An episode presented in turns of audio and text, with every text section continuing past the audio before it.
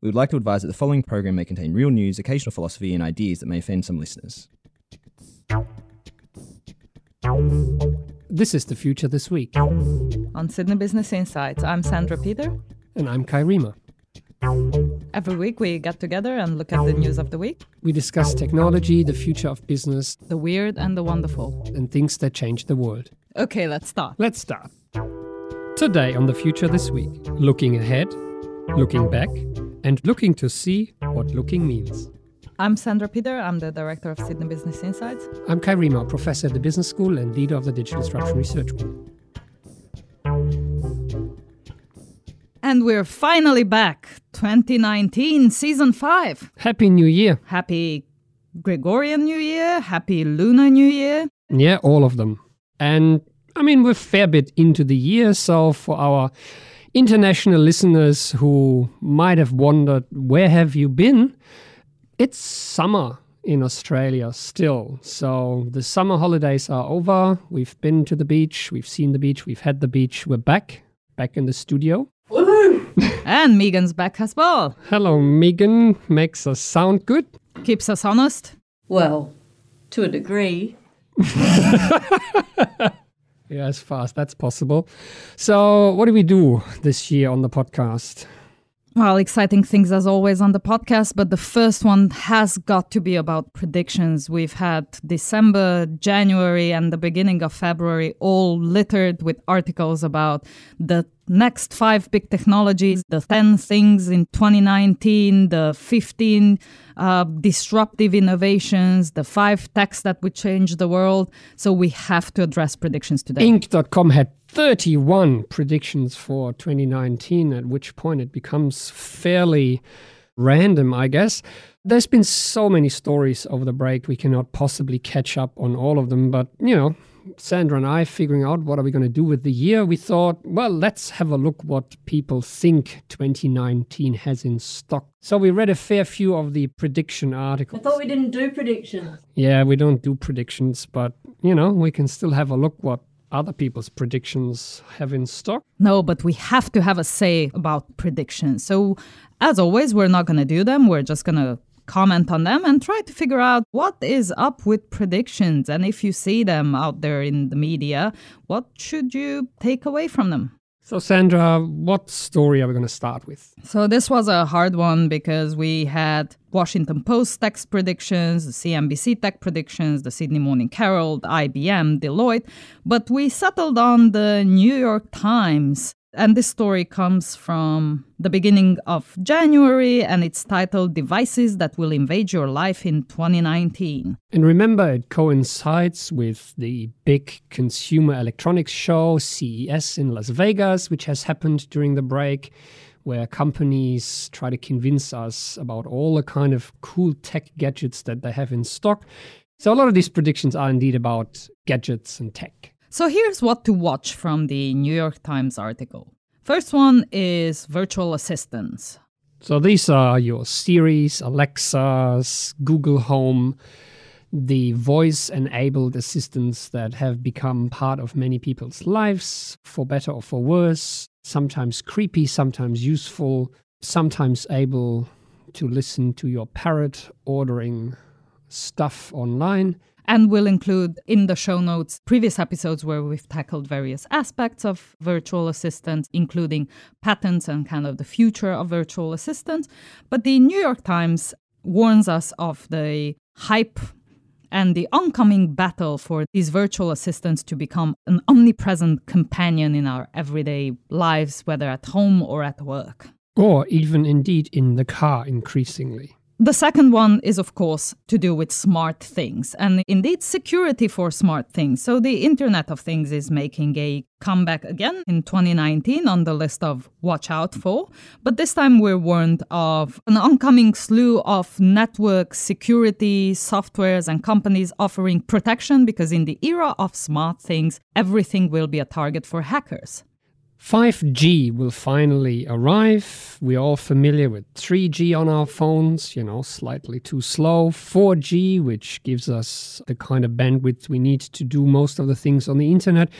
And the latest on the horizon is 5G technology that is being rolled out in many parts of the world, usually in inner cities and the hotspots of activity where most people go to work.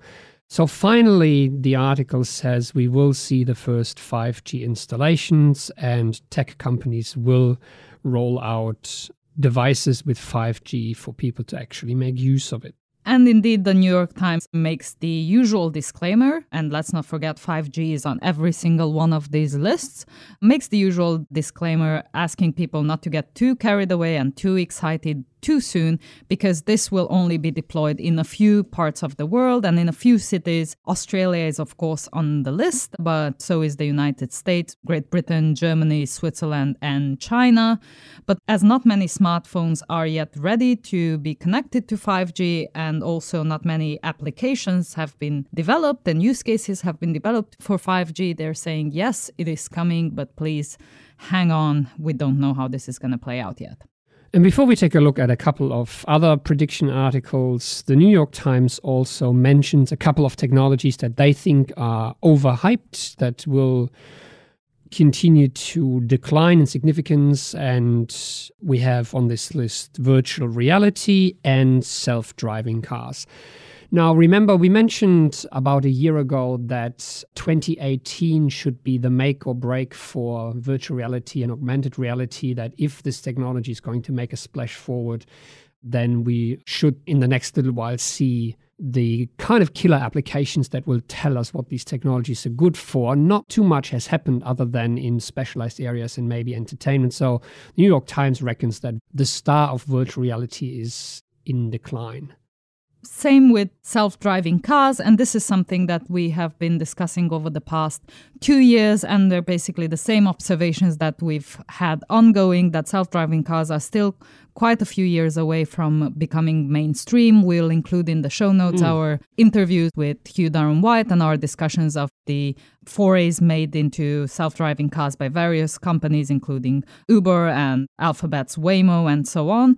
Self driving cars still quite far away from becoming mainstream one of those technologies which you know have often been discussed as if they already existed but as a reminder we haven't actually mastered the technology yet and there's more and more people who say that it might never really come to fruition that we have fully self driving cars that can navigate the world as we live in today. Meaning, of course, in the central business district of Sydney or in our cities for consumers. But of course, we do have in Australia already a lot of autonomous vehicles in controlled environments. For instance, in the mining industry, or some of our ports are fully automated and we have the highest number of autonomous vehicles in circulation, but they're all in controlled environments. So, whilst we might see buses on special lanes or trucks on special lanes, as far as your very own self driving car goes, it's still on the drawing board. Absolutely. So, let's take a look at a few of the other prediction articles. We have one from Deloitte, who offer nine tech predictions for 2019. And to that credit, they try to actually put some numbers behind some of those developments. But here's the list of the kind of tech topics that Deloitte wants us to keep an eye on. The first on the list is smart speakers, which closely aligns with the virtual assistants that we just mentioned. We have 5G networks arriving again. AI goes everywhere into consumer tech. Deloitte mentions TV sports betting, which increasingly drives the TV viewing experience. Esports experience a further surge. There's a lot of money in this industry around esports tournaments. 3D printing will finally break through, Deloitte says, especially in industrial applications. Radio remains relevant. There's an interesting prediction. And also, we should keep an eye on quantum computing, which isn't quite there yet, but we should evaluate its applications. And surprise, surprise, China expands its technology sector. So, across the range of other articles that we read, indeed, things like virtual assistants or the Internet of Things or 5G, they appear on every single one of the lists. And then there's, of course, the maybes or the not quite there yet things like autonomous vehicles or quantum computers. So, the reason we're doing predictions today is to try to unpack a bit what's behind these predictions and what can you take away from them. And one of the things that we've noticed across all of these predictions is that they're pretty much talking about developments in things that are already here. None of these things are really surprising, and none of these predictions are about things that are not already happening. Deloitte actually tries to spell out in a bit more concrete terms how big those areas will be. But by and large, the predictions we found were fairly pedestrian in the sense that they don't offer anything terribly new. And they're also almost always about the tech itself, and maybe in a very narrow sense, the task that they can be used for. But people, the social context, the outcome, what the effects might be, and how it might actually change the world or practices in business or work, they're conspicuously absent from any such predictions. So, for instance, the Internet of Things will allow you to connect devices, but what that will lead to is often left quite vague or not present at all. The arrival of 5G, well, this will change the way we deliver data at incredibly fast speeds. But other than telling you that we'll be able to watch movies of better quality even mm. faster, 5G is a super interesting example because it's the next version of a technology that we already have. And it's a, you know, you could argue a quantum leap in internet download and upload speeds to the point where companies are actually struggling to come up with sensible use scenarios that would actually make use of the kind of speeds that we will have available on our mobile devices. And do we really need more HD on a small screen that we could stream over the air. So it's, you know, all of the kind of uses that are being discussed are decidedly uninspiring. One of the other really interesting things for us reading these predictions has been the positive tone that all of them take. There is nothing ambiguous or uncertain. They're all opportunities to do with all of these technologies, which is a wonderful sentiment. But as we've seen with many of these technologies, there have been regulatory blind spots. There have been some fairly serious scandals that have arisen around social media over the last year.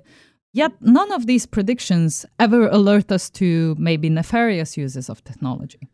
We get the odd prediction that AI will lead to automation, which will lead to displacing people. So there's sometimes a dystopian angle but they're equally mechanistic as the positive uses are. But I do think it's not a surprise that most forward looking predictions are uh, opportunity driven and positive because, by and large, in our society, we think about technology always in terms of a solution to a problem. So whenever we have something in the world that we want to fix these days, we reach for tech. We engineer some solution that involves technology.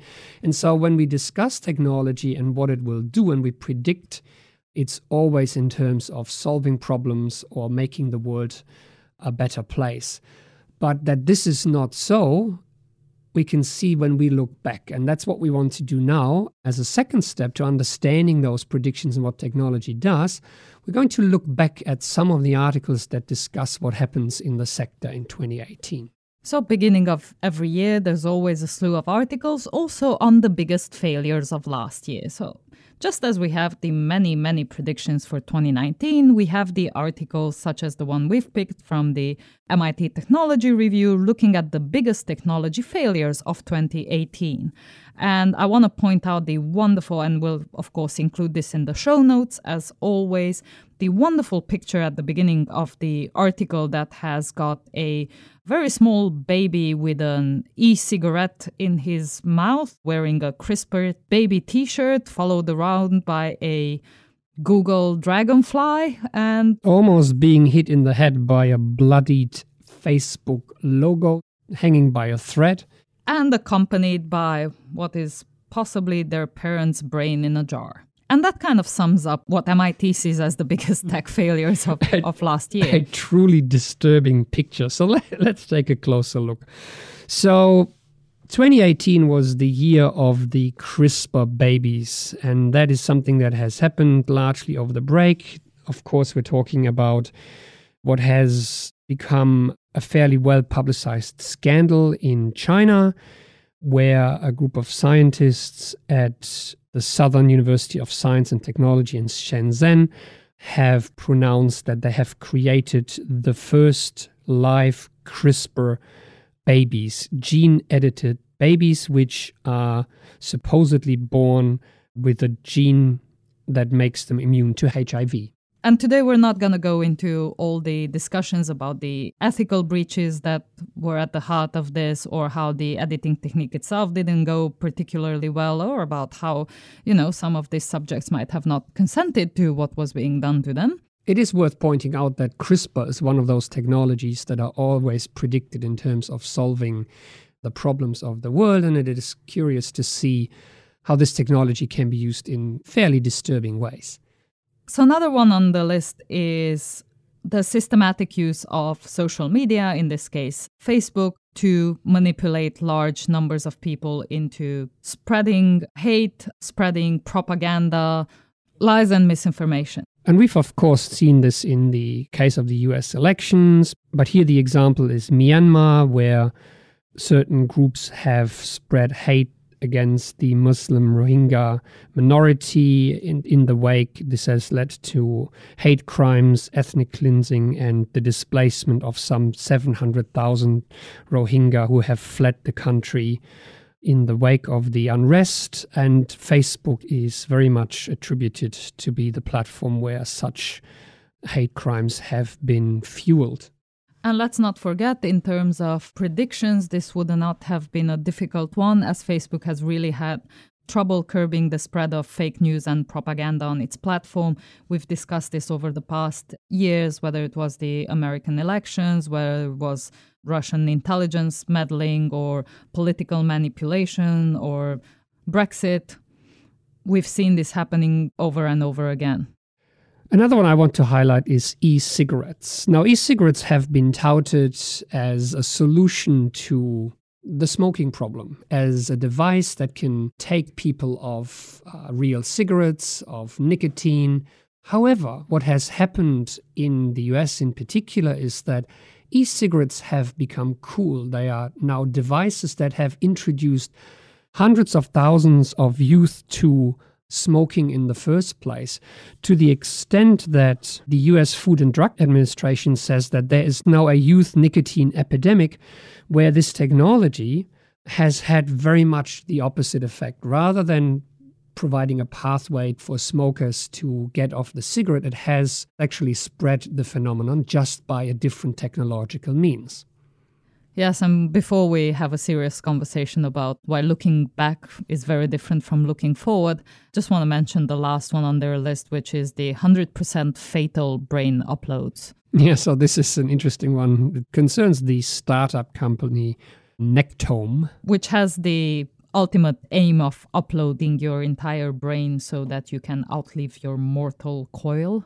The only catch here is that to prevent damage to the brain, they need to embalm you while you're still alive. Not a particularly uh, enticing prospect. So, in other words, doing this will kill you for sure. You could call this a technology failure, but I feel it's a bit by design. So, you know, are these really failures? And that's the interesting question because whilst we looked at previous years biggest technology failures, 2017 had Juicero on the list, which was an actual failure. Just reminding you that we've been awarding the Juicero Award for quite a while now. This was this $400 Internet of Things juicer that solved a problem that basically didn't exist, right? And the company failed spectacularly and it became uh, kind of an example for the tech excesses that Silicon Valley sometimes brings about. Yes, it spent $120 million to create a machine that would obtain the same out of a juice packet as you would by hand. Then another one of the big technology failures in 2015 was Theranos, who set out to disrupt diagnostics by uh, doing these really cheap blood tests that only needed a few drops of blood. which turned out to be an actual scam. It was valued at $9 billion and has now seen some people go to jail.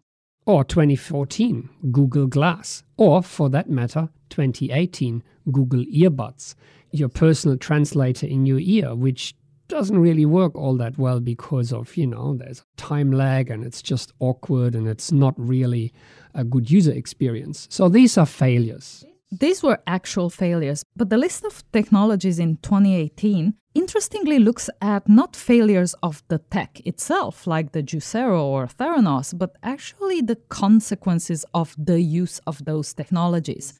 Exactly. So you could argue that Facebook is being very successfully weaponized. Yes, to spread hate messages. CRISPR has been successfully, we don't know the details, but let's assume has been successfully yet very unethically used to gene edit embryos. The apple of e cigarettes is a perfectly beautiful design that works as intended. And highly successful because it sells like shit, basically, right? Which creates the problem that we were talking about the nicotine epidemic.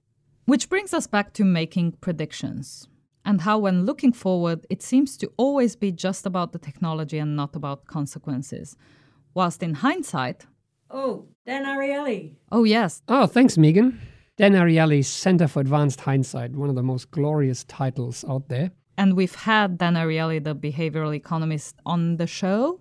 Uh, we'll link it in the show notes. We've been misbehaving with Dan Ariely. Great podcast that was released while we were on a break. We were on a break. Shut up, Ross. but there's something in the difference between foresight and hindsight. Foresight always seems to be about the tech, about the problem solving, about the tasks that we can automate, the things that we can do. But in hindsight, things do not always look that positive, especially 2018, which has widely been condemned as a very negative year for the tech sector. We've had Facebook and Google and Amazon scandals and, and the controversies and the appearances before Congress and Senates. But the deeper learning here is that in hindsight, we always look at the tech in context. We look at the consequences. We look at what tech has done and all the kind of surprising uses and unintended consequences.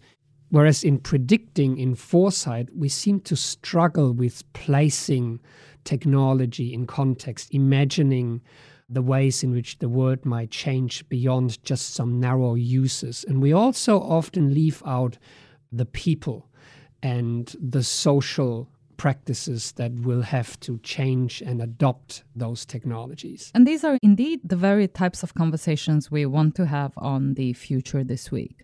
So, when we look at the technology, for instance, things like artificial intelligence, more than two years ago, we were trying to understand the consequences of that technology. So, whilst we were seeing increasing use of the technology in banking and finance, in law enforcement, Image recognition, facial recognition, of course. advertising. Looking forward two years ago, we saw conspicuous lack of engagement with the ethical implications and the biases inherent in such algorithms. And indeed, over the last few years, we've seen an increased focus on how we can address the built in bias in algorithms, the problem with having a black box, and then with discriminating against certain groups of people.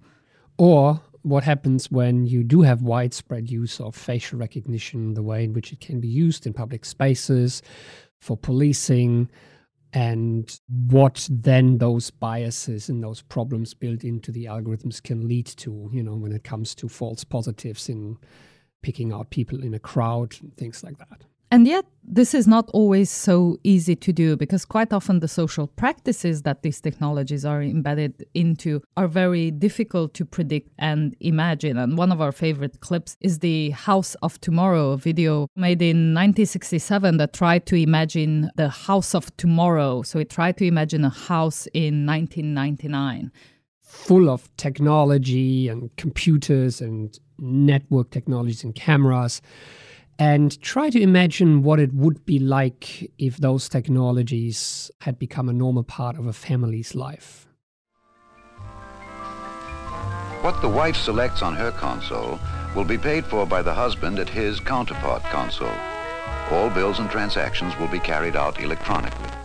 And we'll include a link to the entire movie in the show notes. The movie is made by an appliance and radio manufacturer trying to have a look into the future. And the interesting thing about it is that they predict all the technologies right. There is something akin to Wikipedia that the child uses to do his homework. There is something akin to internet banking that is used by the husband to pay the bills. There is something akin to Amazon for shopping. The house has computers, networks, cameras.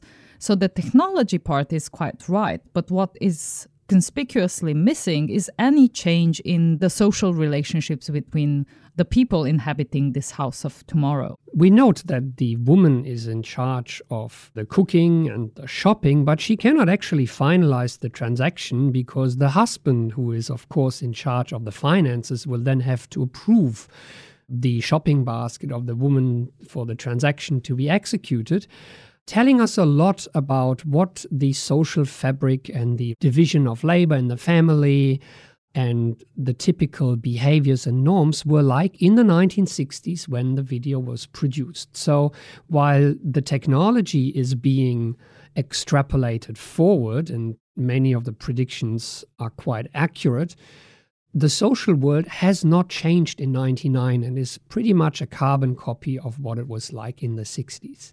And this is indeed what makes predictions so, so difficult. So, we thought for our last article for today, why not actually have a look and try to tally how well have some of these organizations predicted technology and its implication over the years. So, of course, we're going to go to one of our favorite places, Wired Magazine, and we're having a look at an article that reviews 25 years of Wired prediction why the future never arrives. And this is an article that we actually missed last year. It was published in September, but insofar as predictions and engagement with the future goes, this is a really great article and a, quite a monumental piece of work because it's written by a historian who spent a fair amount of time reading cover to cover all of the Wired magazines of the past 25 years to look at how well their predictions come to pass, what the magazine predicted, and also tells us a lot about the sentiment around technology in those 25 years and how that might have changed. A quick look at those predictions of what they got right and what they got wrong over the last 25 years shows a pretty consistent track record of underestimating the durability of our social institutions. They've predicted over and over the death of media, and yet not only is the old media still around, but the new media has come to augment the power of advertising monopolies. They've predicted over and over the death of politics, the death of the nation state. And yet we see over and over again that technology has not diminished the power of governments, but worse, it has allowed us to play political games, to manipulate people, to create more and more toxic political environments. Yeah, so in 1997, Wired predicted that the internet and digital democracy, a direct engagement with democracy, will do away with the divisive left right politics in the US and will lead to a new post political philosophy, a utopian new world in which every individual would be engaged with policy making. And instead, we got Trump, basically. So what we learned from a lot of the predictions that Wired, as a outspoken visionary tech magazine, has made over the years is first and foremost, a lot of the predictions are very utopian. They are positive. They are driven by an ideology of making the world a better place through technology, which very much underpins the idea of Silicon Valley, especially in its early years. It's only in recent times that the mood has shifted. But it also tells us something about how tech predictions often treat the social world. And it's really either of two things. It's either that the social fabric is largely backgrounded and ignored, as we've seen with this clip that we've played earlier, where technology is extrapolated forward while ignoring any social changes, or it's ripe for disruption. And if only the right technology comes along, we can do away with durable institutions, with government, with banks. See the flurry of articles around how cryptocurrencies will change the world. And so neither of the two are, of course, helpful, while the way in which technology turns out is usually a lot more messy. And that is because while technological progress is often fast paced, the social fabric has proven over and over again to be much more durable. And also, technology comes up against a powerful ideology. So, it is worth mentioning that the history of Silicon Valley and the technology narrative goes back to the 1950s, 60s, a movement called cypherpunk, anarchistic ideas of using technology to create a better world that will do away with institutions, oppressive governments. The idea of a cyber currency is very much rooted in the idea that currencies that are owned by the states are used to finance wars, and we need to really overthrow these existing structures to come to a better world. But what happens over and over again is that these technologies, as they enter the world, they're being integrated and reinforced the existing world order, capitalism, political systems that we have. And the way in which Facebook, for example, which started out as a way to connect people to build community, has turned out to be a weapon to spread hate or manipulate the political process, is very much, in my view, an example of how the positive tech ideology often clashes with and is being subsumed under the existing social structures. And Wired indeed does recognize some of these shortcomings. It does recognize that the magazine has an overconfidence that technology and the perceived era of abundance would basically overnight erase things like economic inequality or social inequality, and that we're all going to be millionaires, we're all going to be makers and shakers and creators, and we'll all collaborate for a brighter future for all. However, time and time again, that has been contrasted with the reality that you've just described, where a few have gotten extremely rich. And I guess the point is that while Wired has for a long time been a positive voice and advocate for technology with good intentions, in recent years the tone has shifted markedly and Wired has become much more of a critical voice rather than merely a cheer squad for Silicon Valley and tech driven change. So, whilst yesterday's predictions were all about the sharing economy and the benefits where we would all be masters of our own time and our own jobs, now it's become a much more nuanced conversation around minimum wage jobs, no benefits, inequality, hierarchical algorithmic power the impersonal nature of decisions being made, the accountability of the large companies such as Uber, and what it does to the economic system and society more broadly. And that goes back, I think, to the first story that we discussed, where a lot of the future predictions can be more accurately described as depictions of the moments we are in now, as the tone in Silicon Valley and as the tone around technology has changed to a more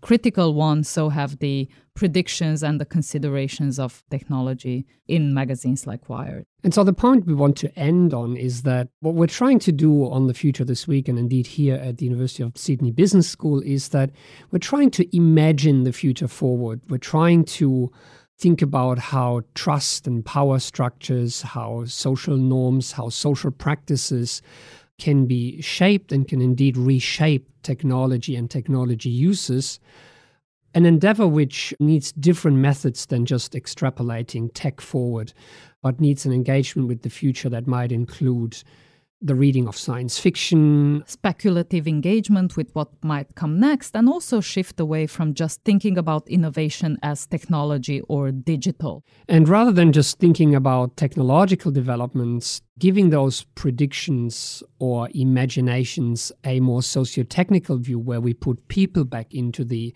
equation. Where we think about not just innovation in terms of technology but innovation in terms of how we think about trust or how we think about power or how we think about government what our understanding of ethics of morality of fair play is how we rethink inequality.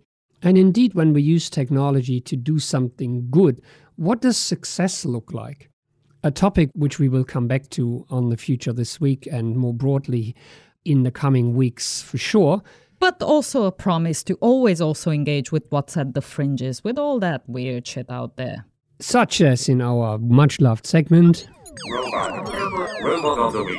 So here's one from Forbes' predictions for six robots for 2019. Some Somnox. So, Somnox, a Dutch startup, has created what they call a soft robot. It's like a cushion that simulates natural breathing as you hold the robot to fall asleep. Ah. That's right, Megan. A new species of robots that is designed to solve particular problems in people's lives, not necessarily the humanoid robots, but smart devices, soft devices. Wasn't there a cat pillow with a tail like that last year? Qoobo, I think it was named, and yes, it falls into the same category. And so the company Somnox has great expectations for this new class of robots. Jagtenberg, who is the CEO, says that we are on the cusp of creating a new species, the electroids. Just like Homo sapiens, he says, the electroids will coexist with other animals and us. They will be stronger, have electric muscle, more intelligent, connected to the internet and processing power, and are telepathic because they are in radio contact. So, what do we say to that, Sandra? Bullshit. Bullshit. And that's all we have time for today. Thanks for listening. Thanks for listening. Thanks for listening. Thanks, Megan. This was The Future This Week. Made possible by the Sydney Business Insights team and members of the Digital Disruption Research Group. And every week, right here with us, our sound editor Megan Wedge, who makes us sound good. And keeps us honest. Our theme music was composed and played live on a set of garden hoses by Lindsay Pollak. You can subscribe to this podcast on iTunes, Stitcher, Spotify, YouTube, SoundCloud, or wherever you get your podcasts. You can follow us online on Flipboard, Twitter, or sbi.sydney.edu.au. If you have any news that you want us to discuss, please send them to sbi at sydney.edu.au.